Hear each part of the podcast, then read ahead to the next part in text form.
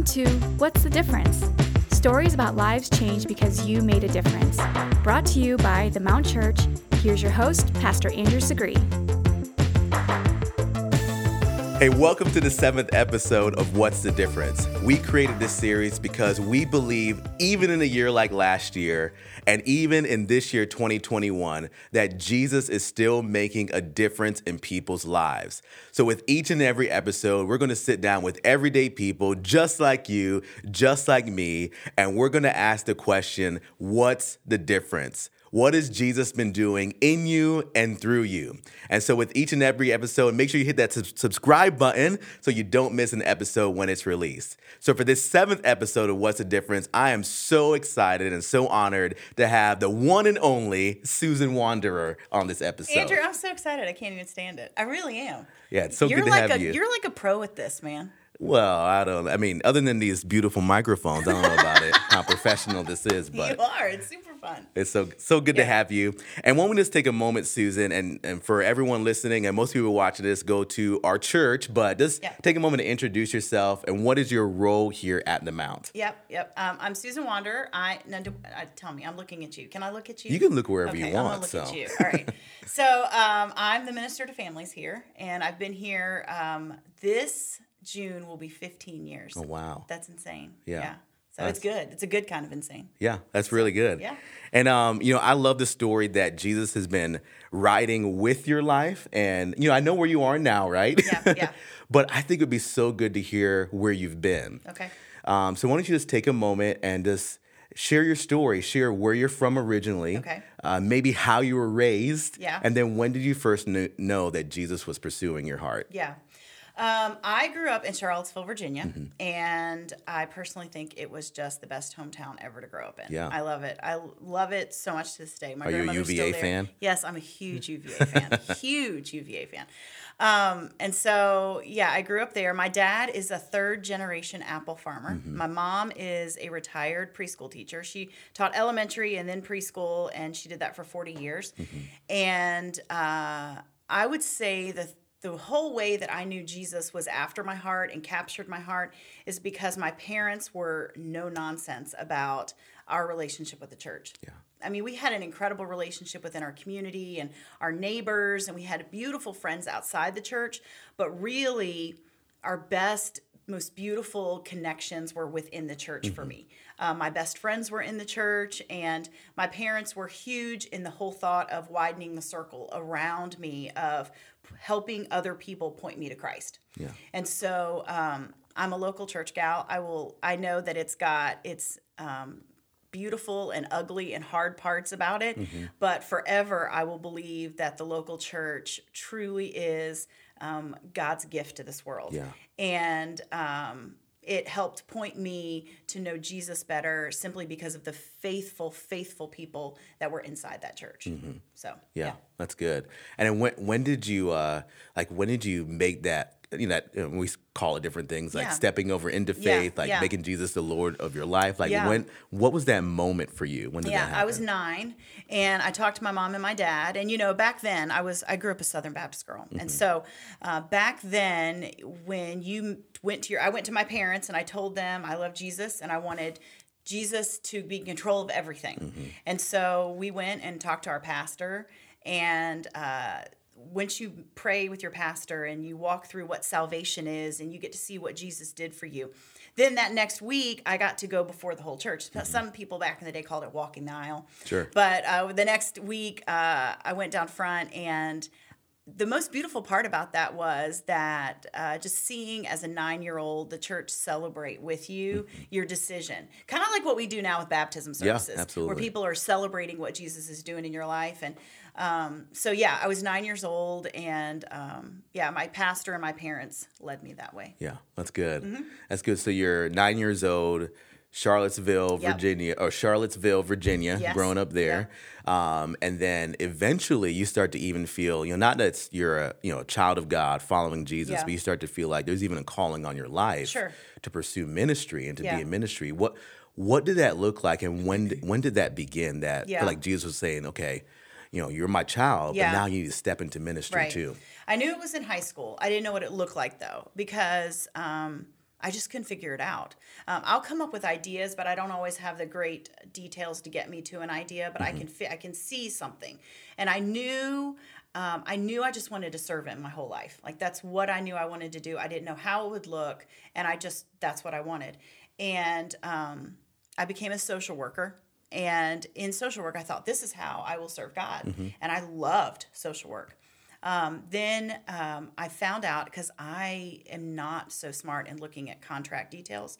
I did not realize my first job as a social worker was only a 10 month job and it went with the school year. Not even a full 12 months they gave no, you? No, it was only a 10 month job because it was with Head Start. So it was a s- preschool. And I worked with, I had 40 case families. To this day, one of my most favorite jobs of my life. I got to work with these 40 families. But all of a sudden, I had people saying, Hey, what are you going to do for the summer? And I'm like, I'm going to work. And they went, we don't work in the summer. And I went, we don't get a paycheck? They were like, no. I was like, dude, I got to figure something out. There you go. So I was like, this is crazy. So I found this job in Atlanta that was working in a kids ministry Mm-hmm. and children's ministry because I knew God was also calling me into that direction of kids ministry. So I went and I learned everything I could with kids ministry that summer. Well, at the end of that summer, my mentor, who is still my mentor to this day, I love her, Susan Blunt, she and her husband moved to Nashville. And so she had been the um, children's pastor there, and she recommended to the personnel committee that I just stay and do that job. And so I did. And that's kind of how I jumped out headfirst into full time ministry. yeah. Um, was in 1996, and I was living in Atlanta during the Olympics. Wow. I know. That's super awesome. Fun. It was. Yeah, I, you know, I didn't have this question down, but I, I actually forgot that you were a social worker. Yeah, yeah. Like for so just was it just ten months? Like you were a social worker, or 10 was it? Did you go No. back at any point? No, because at the end of 10 months, I knew that I was supposed to stay at that church in Atlanta Mm-hmm. after Susan came to me and said, Hey, I told the personnel committee that you're the person and you need to stay on. And so Mm-hmm. I stayed on. And um, I mean, I don't regret one bit of it, but I do know those those 10 months of Mm-hmm. social work some of my absolute favorite. I love those families so much. They were so precious. The thing I loved is that um, so many of these families. This none of this was on our questions, but I'm going to tell you this because this is what Uh-huh. Yeah. I love because it shows the, the local church in action. Yeah. Um, I had so many families that had so many needs, and the governmental agencies were just up to here Sure. Mm-hmm. in being able to help because there was no funding, any of that kind of stuff. So all of a sudden, I'm sitting there at night going, Lord, I've got 40 families. How am I going to take care of them? All of these doors are closing. And all of a sudden, I went, there are like 50 Sunday school classes sitting in your church. Mm-hmm. So I went one by one to different classes in my church and was like, Can you adopt one of my families? Can That's you adopt one of my families?" That's so good. And so we had, I had like, for instance, I had one family that had no running water, no, the only dirt floors, all of this stuff. This whole Sunday school class came. They uh, rebuilt their floors. They gave them plumbing. They did. I mean, they did everything. And so I get into work the next day after the weekend that they did. I brought all I did do was bring food because that's what you do for Christians. Apparently, mm-hmm. show up with food and they're, they, they'll do the work. Yep, And meal so train. they did all the work in uh-huh. this back rural neighborhood. And my boss was like, what government agency got all that done? I went, the church. That's right. Like the church did it. And those people showed up and it was so great. But mm-hmm. yeah, so it was, I loved being that. I love being a social worker. That's so good, and it's always interesting how God begins to to weave a story together. Yeah. Mm-hmm. You know, a, thought, a job that you stepped into that you thought was going to be probably for a while. It was Yeah. only ten months. Oh, yeah, then you got redirected Yes. to go start working at this church um, and become the the children's minister, Mm-hmm. family pastor there. Um, and now, um, at what point did you get connected with the Mount? Okay, how long? Okay. Have, and how long have you been here now? Is it like forty years? Yeah, it 50, feels like it. 50 years? Ministry years is intense. Yeah, we tell people it's like dog years when you work in ministry. It Just really multiply it times seven. He's not wrong. So, Um, and so I, um, I, stir- I, so I served in um, Atlanta for for a little bit. Went back to my home church. Mm-hmm. There, I was able to work and go to seminary. Um, so they helped me with my seminary experience there. Then um, I served for five years at a church in Hampton Roads, Virginia, Mm-hmm. called Liberty Baptist Church. And then um, one year I served in Florida Mm-hmm. at a church. While I was there, um, my mom was having some back issues and um, she was in a wheelchair and all of these different things. And my father never asked anything hardly of me. Hmm. So I knew when he would ask something that I needed to have my ears perked up. And he said, It's time for you to come home. Hmm. And I was like, or what? I just got here for a year. And he said, you, he said, we got to figure this thing out with your mom. I was like, okay. Well, at the time, Ed Wander and I had met. Yeah. And Ed was in Springfield, Virginia. Mm-hmm. So I was like, sounds like a plan. Yeah. I will head home. Now, how did you and Ed first meet? We met online. Okay. When, back in the day before you didn't talk about it being online. Sure. Because it could be an axe murderer. Christian Mingle, eHarmony, No, uh, it was, Tinder. It was Christian something, Christian Cafe, Christian Christian something. Cafe. Christian Tinder. They don't have that. but uh, but Swipe the cross. I is know, what right? you, what you do with that one.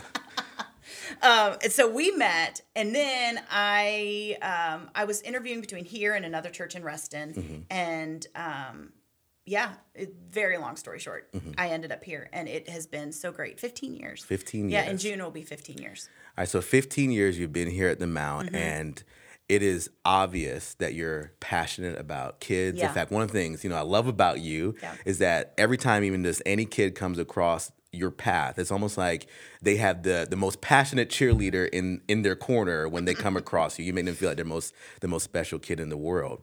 Why don't you just take a moment to share your heart, your vision for family ministry, your kids and parents? Like, what does that look like? Yeah.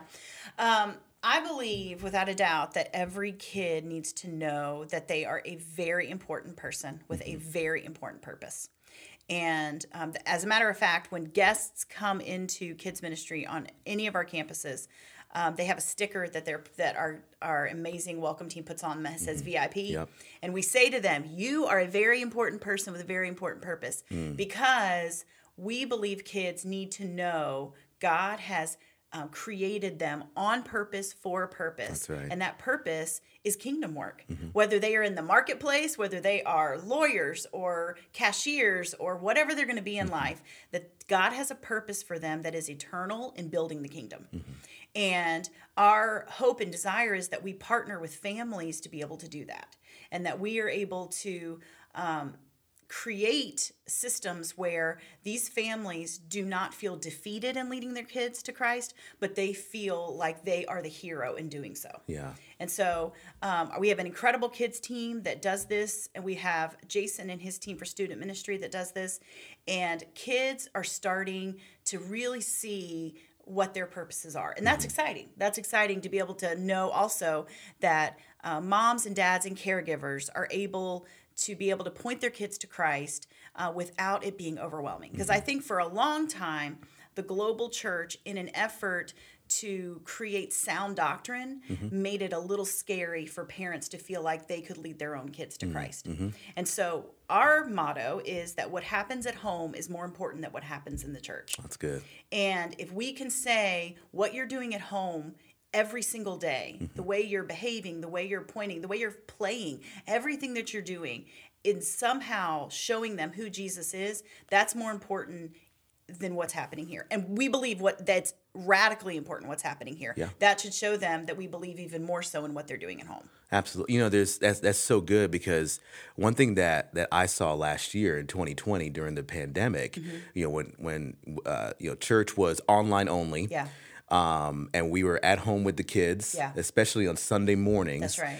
Um, one of the things that I saw was a hole, even within our own family, is that some of Mm-hmm. that personal discipleship, even me as a pastor who tells parents all the right, time, that's look, right. you're we're coming alongside of you. Yeah. Um, you're the primary primary Mm-hmm. person responsible. Like I realized, like I had to even begin to put too much burden on the church Yeah. um, to disciple Yeah. our kids.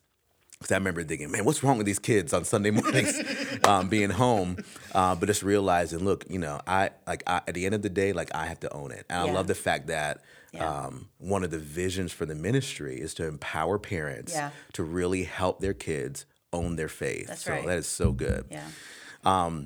You know, I know not only are you, um, you know, passionate about uh, kids, um, but also I know that as you've been trying to help uh, kids and parents, uh, your journey Yeah. into parenthood um, and having kids of your own was uh, it's a beautiful one, but I know it was a challenging Sure, one. sure. Um, I know God led you and Ed to adopt, and I, that's one of the parts. And there's so many parts of your story we could talk Yeah, about. yeah, yeah. But I love your your journey into adoption. Yeah. And I want you to share a little Yeah, bit about yeah. what you experienced as God kind of led you there. Sure. Um, and then even just going through the process, what Yeah. was that like? So Ed and I were a little bit older in getting married. I mean, we weren't like ancient, but I mean, Uh-huh. I won't ask you how old you Well, I was 33. That- and oh, Ed you're gonna say it. Okay, I know. that's good. How old are you now? I'm Actually, you know, I'm 47. I will say it.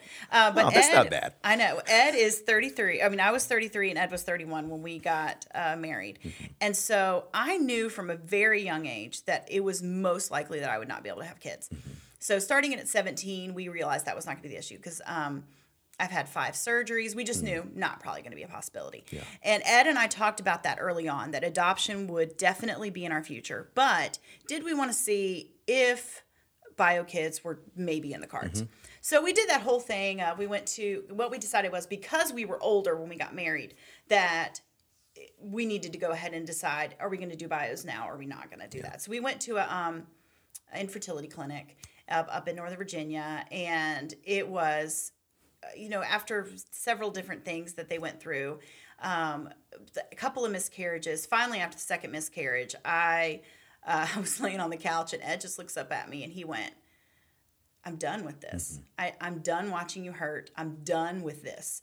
And so, why are we waiting on this? And I went, I don't even know. And he said, then let's just get moving. Like, let's stop this nonsense. So, we canceled all of our other appointments Yeah. with the clinic. And we, uh, Ed's a big researcher. So, he researched every single country that we could research, including uh, domestic and international. And we knew very strongly that God was leading us to Ethiopia. And um, as you know, uh, it's a long process. And I will say, um, as my husband says, while I may be the big dreamer in our family, Ed is the one that is the fulfiller of those dreams because Sure. he is detail minded. Sure. And so I've got pictures of him. Um, like on the living room floor with just mounds of paperwork for three kids trying to get them home. And uh, I'll say, you know, I know a lot of people that walk the adoption road if if fertility is your issue.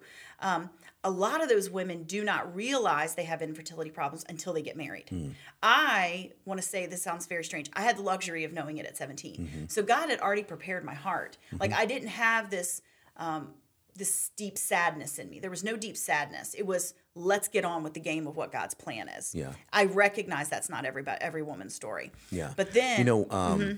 I'm sure there's probably other people who are who are listening right now, um, who maybe are battling um, infertility. Yeah, yeah. Um, and walking through that yourself, and you know, with with Jesus leading you. I mean, Yeah. What what is something that maybe you could even say to Sure. maybe encourage somebody who Yeah. has, been battling, going through that even right now? Yeah, well, I'll tell you, um, when we, Joshua was home for seven years before he went off to college. And this is when, I mean, it took seven years for God to really show me this incredible moment. But uh, we dropped him off at Liberty University, your alma mater, and we drove from um, Liberty to Charlottesville. And I wanted to be the driver. I had to have some kind of control of Sure. something. So I was like, everybody get in your cars and be quiet. I mean, in your seats. So I'm driving, and I literally cried from Charlottesville.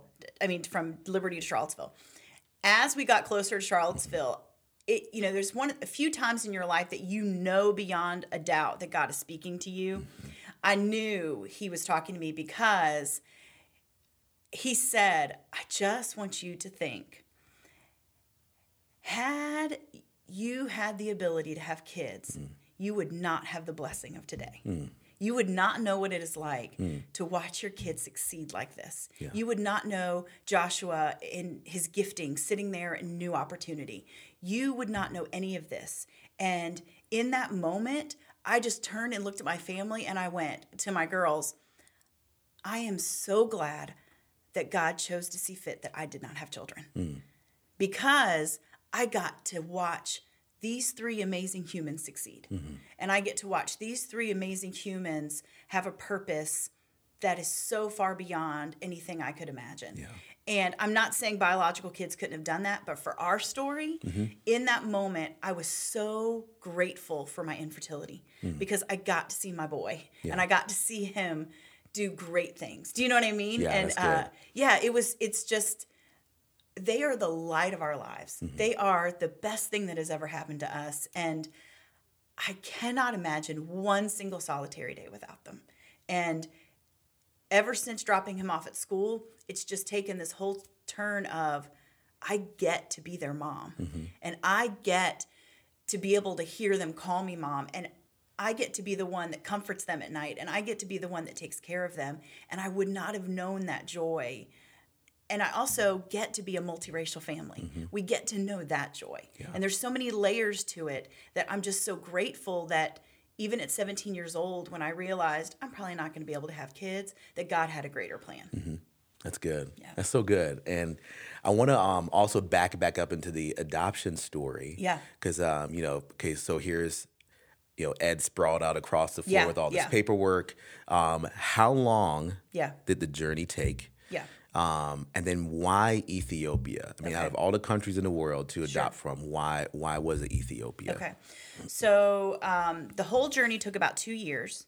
And then from paperwork to home. Mm-hmm. And actually, 10 years ago today was our first trip to Ethiopia. Oh, wow. Yeah, I, they popped up in my memories this morning um, on my Facebook. And so uh, we had to do two trips there. And so this was our first one today. The reason we chose Ethiopia is every single country has different guidelines.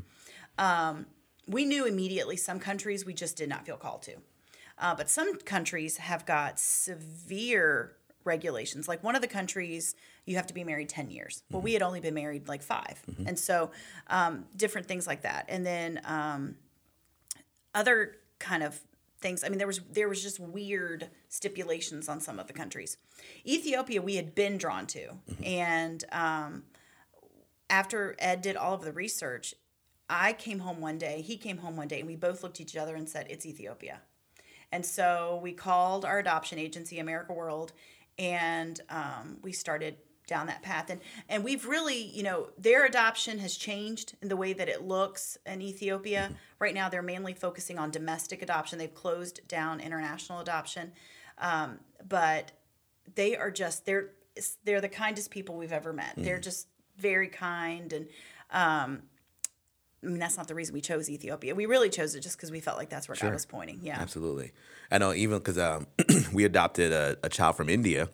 And even just going through the process, um, it's funny how how God even kind of uh, because of different restrictions that Yeah. different countries have, and even depending on the adoption agency you work with, how some of those things are kind of just filtered down through um, the process of elimination. Yeah. Because even how we landed on India Yeah. was simply because uh, some countries won't let you adopt a child if you already have children. That's we had three already. Yeah. Whereas India's like, it's We fine. Yeah, Yeah. Come on. Um, as well. So Yeah. what was the uh, as you guys were on that two year journey Mm-hmm. Um, to go through the adoption process? What was the hardest part, and then where did you see God working in that journey?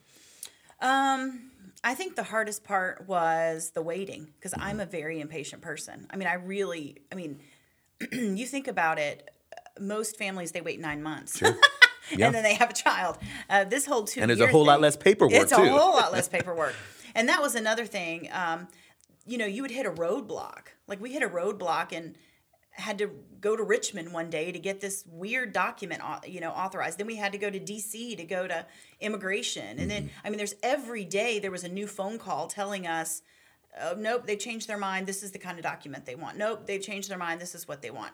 And so all of that, I mean, you think, oh, it's just paperwork. It's a lot of, I mean, Yep. even to this day, and I'm sure it is with CARES too, we still have to do paperwork every year on the anniversary mm-hmm. of the adoption. They, we, not Joshua anymore because he's a- after 18, but for the girls, until they're 18, you have to provide this book it feels like of stuff and so it's the paperwork is worth it it's just a lot Yeah. so yeah i mean it didn't make us want to quit ever there was never a time that made us want to quit but um, definitely it's it's just an interesting journey it's just but it's well worth it Absolutely. it's just you need to make sure you have the right people navigating you through it so, yeah. yeah Absolutely. And so you bring these three kids home. yes Which were you intending to do a sibling group of people? Yeah. Uh, were you just hoping for one child well, or we were going to adopt one baby f- named Ruby. and Ed was like, we're not naming a kid Ruby, but I was. And so um, we were going to do one child. And then when we saw how long it was taking, Ed and I were like, maybe we should just go ahead and, and just, just do two now instead of having to redo this whole process. Well, then we had heard through the grapevine about the sibling group of 3 And um, the we call anyway they is a very very long story in that but our we call the adoption agency and they said it is highly unlikely those kids will ever be paper ready. They will probably just be in the system forever. It is rare that they will be paper ready so you need to just chill on that. That's not going to happen Um, but I just knew, like, I was like, it's gonna something is gonna happen. And then in January, we got the phone call, and they said they're paper ready. We don't know how it happened, but they're paper ready. And um, yeah, so Joshua could speak a little bit of English, a lot. I mean, he was very good. Um, the girls, none. And so that was interesting, you know, kind of blending two cultures into one. Um, for that first little bit, so they they all were able to learn English. Or Josh already had a lot of it, but the girls by by Christmas. So it took about six months. So which was interesting as well too. Yeah. So, And so uh, you bring these three kids home, yep. and um, you've already mentioned it. Like you're you're now a multiracial family. Yes.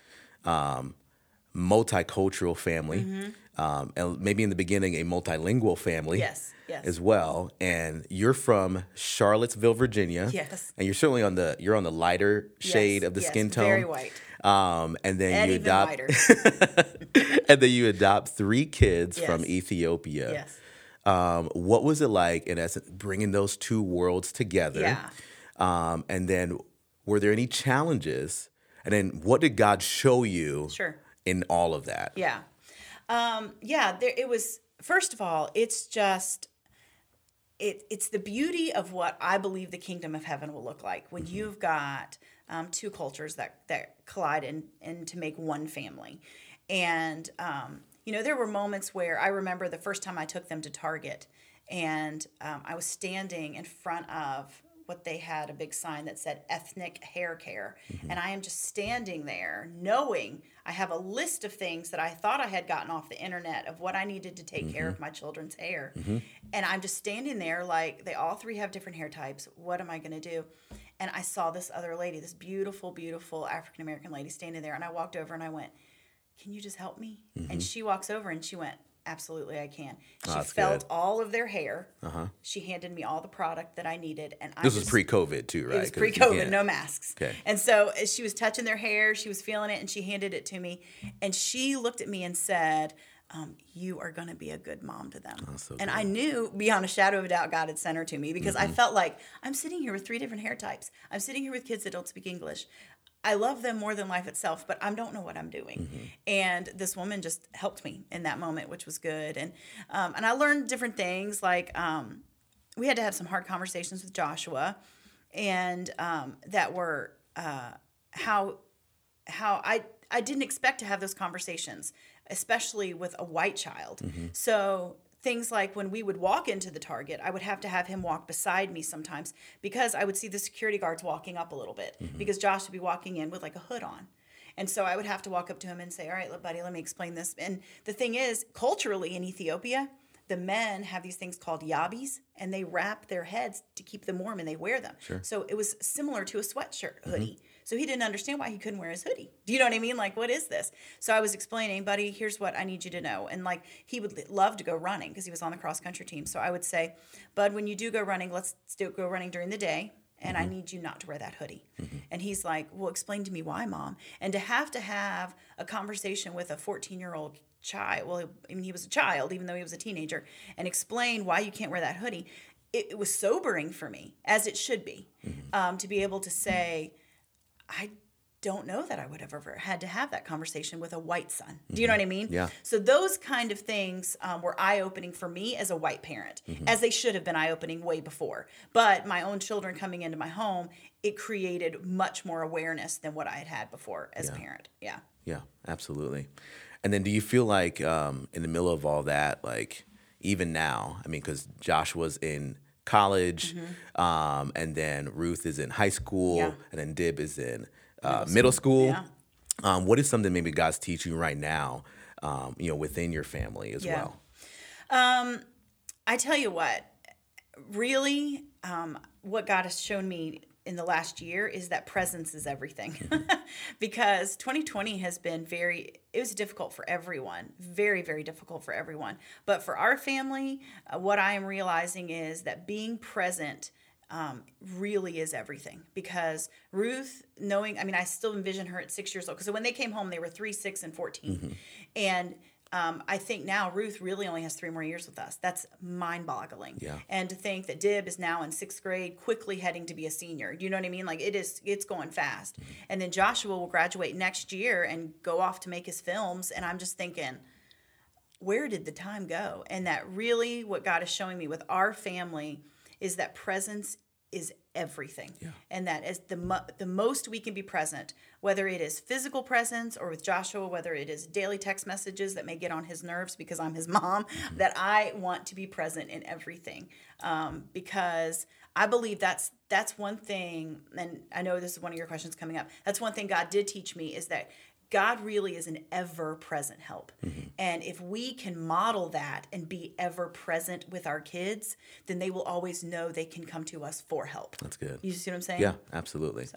Well, um, that perfectly leads me into my, my last know, question. right? Okay, um, it is obvious again, like you have a passion for people, Yeah.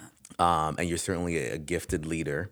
Um, in fact, you serve on the lead team here at our church, and you're technically my boss as well. So if you want to cut this thing off at any point, you absolutely can. It's silly. Um, but you uh, you are married to one of the uh, kindest men I've ever met. Yeah. Um, you're raising these three kids, college, high school, middle school. Um, you're taking care of your parents as they step into their more golden years. Is that what you call it? The golden years so. As you good. progress in life. Um, you're taking care of your parents. You lead um, this family ministry team with several staff people, um, several hundred kids that come each week um, to all the different campuses. Um, you have a podcast called She Speaks Stories, which you guys need to check that out if you haven't yet. Um, you just started a virtual walking club called Wander On as well, and all of this, and some of this even happened last year during the during the pandemic. But in all of these things that you've been involved in, especially with last year, yeah. Which one of these things maybe caused you to dive deeper into your relationship Yeah. with Jesus Yeah. last year? Well, I'll say 2020 was hard for everyone. And then 2021 showed up like its bratty little sister, and it's still going strong. And so I think um, with us, with 2020, um, we experienced something as a family that was, um, I think, a lot of families were experiencing during COVID. So we know that um, depression and mental health issues, suicide, everything is on the rise during COVID. Yeah. And there's not enough um, help out there, really, to be able to provide across the board for so many people. Um, so for 10 months of 2020, my husband and I uh, walked this journey where Ed suffered from a very deep depression. Um, we were actually going to um, record our story. Um, we're going to air it in May um, on the She Speaks on She Speaks Stories, which is the sweetest little community of women and men that you'll ever know. Uh, but we're going to because May is Mental Health Month, we're going to air it then. But so I'm going to give you the brief. What happened is um, Ed um, was in this pretty deep depression, and it forced us to put together a plan, um, a, a very big plan, because depression does not just affect one person; it affects right. the entire family. Yep. And so we had to act quickly on this. And so we did several things. We put together this plan that is like a five-fold plan. And one is that um, depression will lead you down a road you never wanted to go. Um, it leads you into very dark places, very sad places. So if you're not proactive in the help of depression, it can escalate very, very quickly. Um, and so several things that we saw um, is that we learned in 2020 that when God says that He is an ever present help in times of trouble, that He is sincerely an ever present help. Um, on, in our bedroom, we put all over one of our walls all of these scriptures about God's faithfulness, God's healing, God's ability and promises. And um, when there were days where Ed really could not pray or read or do anything except just be, he would just sit on the edge of our bed and just read those scriptures. Um, we learned deeper about what prayer is. We learned deeper about what God intends for us to talk to Him about, and that you can literally bring to Him the good, the bad, the ugly, and the lovely of every single portion of all of your dark thoughts. He will take them. Um, we learned um, that counseling is a good, good thing. Yes, it we is. learned that therapy is a good, good thing. We learned that medication is a good thing. And with those five things of scripture being having the ability to change a life, with prayer and counseling and therapy and medication, Uh, my husband came out on the other side of it. Um, our kids walked that entire road with us, and I was scared. Um, like, how is this gonna? Is this gonna upset them watching their dad have this having this experience? If anything, it has brought them more compassion, more humanity, and understanding what mental health is. Because, like we told them, you would never question going to see a doctor or take medicine if you had cancer. So, why are we questioning when people have um, any kind of mental health Oh, issue? yeah. You do that. Absolutely. Yeah.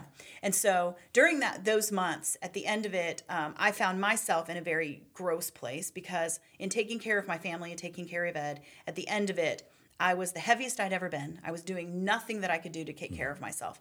So at the end of mm, uh, February, at the end of February, at the end of December, jokingly, Ed and I took a picture of ourselves taking a walk, and I said, "Who wants to join the Ed and Susan Walking Club?" It was a joke, mm-hmm. and now we are we have fifteen hundred people Oh wow. that wander with us. Uh-huh.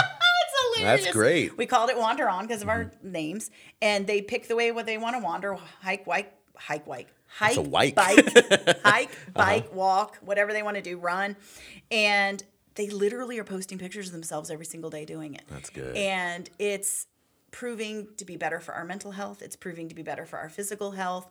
And yeah, it's super fun. It's an amazing community of men and women. And we've got people that are walking 2,000 steps a day, and we've got people that are training for Boston Marathon. Mm-hmm. So it's all the gamut, and they are above and beyond. Like some started with like a goal of like um, 200 goals for 200 miles for the year, and they've already done 200 miles in January. That's awesome. Yeah, they're, Yeah. it's amazing. It's amazing to watch what's happening in that. So, but the thing I want to say is the um, the inf- the i- information about Ed and I with his road of depression. We are going to go way more in depth about that um, with She Speaks Stories. That community is so tender and dear. How do they hold stories so close? And we believe stories change lives. And I Ed believes that in sharing his story, he is hopeful to break light on what depression is and how you can come out of it and how God really is such a present help. That's right. So Yeah, that's good. Yeah. Well, Susan, thank you for joining us on this episode of What's the Difference. Um, I re- I'm not just saying this because you're, you know, above me in the staff org chart. I really do mean it. You are a great leader. Um, you are a picture of what it means to follow Jesus. In fact, I love the fact that literally you're bringing God's kingdom in your own family. Revelation seven nine. Um, you're bringing you're bringing that multi-ethnic nation right into your own home, and you're a picture of God's kingdom. And in fact, even right now, as we're recording this, our whole church has been challenged to memorize Ephesians chapter four, right. verse um, one through six. You know, Don't it? I won't quiz you on that. it, Yeah, you. but I think you are a picture of that, where Paul says, "Look, I urge you to live a life worthy of the calling that you've received, Mm. to be completely humble, to be patient and gentle, bearing with one another in love." You are a picture of that, and so thank you so much for joining us on this episode. you're kind, Andrew. I appreciate you so much. And thank you guys again for watching this seventh episode of What's the Difference. Don't miss the next episode. Next episode, we're going to have Lisa Harris on this episode. I love her. Susan, calm down. I'm doing the outro. I just got a text from her this morning. She is fantastic. You need to make sure you tune into that. She's right. awesome. Yeah, make sure you hit the subscribe button because Yeah. Lisa leads a ministry called Transitions for You, Yeah. where she actually helps people not um, who are living and battling homelessness, living in local motels. She helps them through counseling and financial training and through coaching, all led by the gospel Yeah. to step out of what they've been into and step into what God has for them. So make sure you don't miss the next episode of What's the Difference. Thank you for tuning in to What's the Difference? Click on subscribe to make sure you get the next episode with Pastor Andrew. Connect with us for more resources and information on how you can make a difference at mtararat.org. See you at the Mount.